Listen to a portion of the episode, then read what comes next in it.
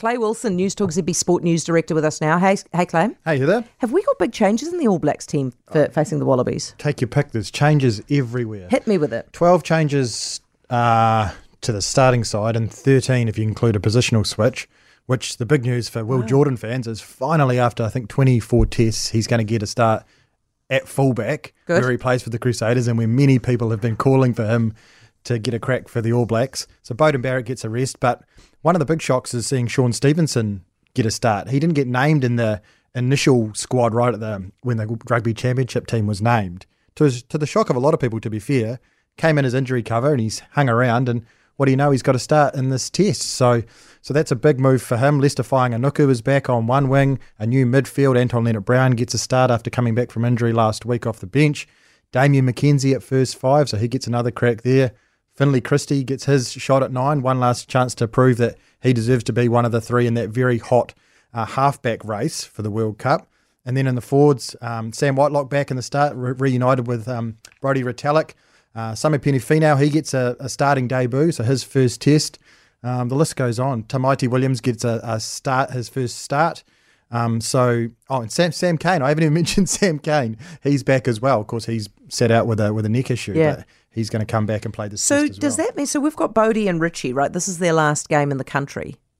Yeah, yeah. Po- so possibly forever, depending on what decisions they make. Yeah, uh, there's there's actually a lot of, well, several players and some of the coaching and management staff as well, because, of yeah. course, Scott Robertson coming in next year, there'll be a bit of a clean out there. So for a lot of these players, there's... Um, I mean, how do you think you'd feel if you were benched on your very, very last game in the country? Well, it's funny because Aaron Smith is on the bench, right? And he's sort of the sort of Dunedin's adopted son. Yeah. And uh, a lot of people were calling for Cam Roygaard, the young Hurricanes halfback, who impressed in his sort of fifteen minutes off the bench last week to get another shot, perhaps, because Aaron Smith, we know he's the starting halfback. Do we need to see him again? But yeah.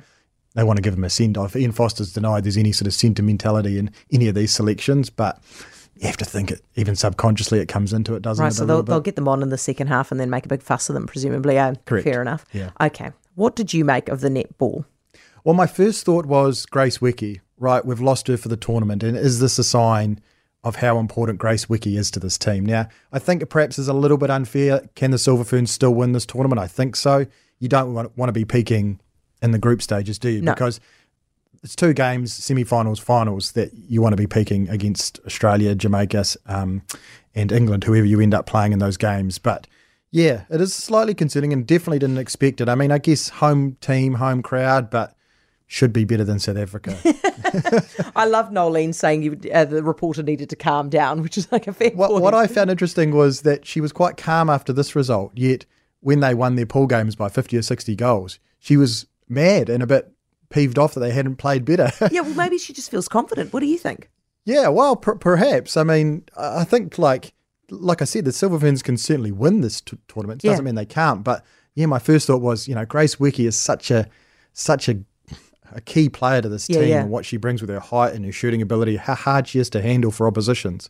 Can I just ask you a really quick question just before we go? Mm. Bra- did we expect Jamaica to draw with Brazil in the Women's World Cup? Well, I think this is what's surprising people is that you think Brazil, you think Argentina, yes. you think Italy, these teams that we associate quite often with men's football yeah. and how strong they are there, doesn't necessarily co- necessarily correlate to women's football, right? These teams aren't perhaps quite as strong um, as they are in the men's game. So, yeah, I, th- I think you probably would have expected those big nations to go through, but the fact that they haven't isn't isn't as much as a shock to perhaps the casual observer as a... Interesting as stuff. Hey, thank you very much. Really no appreciate it. Clay Wilson, Newstalk Z B Sports News Director. For more from Heather Duplessy Allen Drive, listen live to Newstalk Z B from four p.m. weekdays or follow the podcast on iHeartRadio.